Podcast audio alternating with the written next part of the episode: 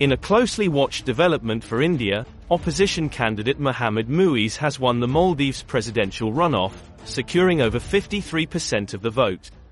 Local media reports confirm Muiz's victory by more than 18,000 votes, with incumbent President Ibrahim Mohamed Solih receiving 46% of the vote. This election has effectively become a virtual referendum on which regional power India or China will have the biggest influence in the Indian Ocean archipelago nation.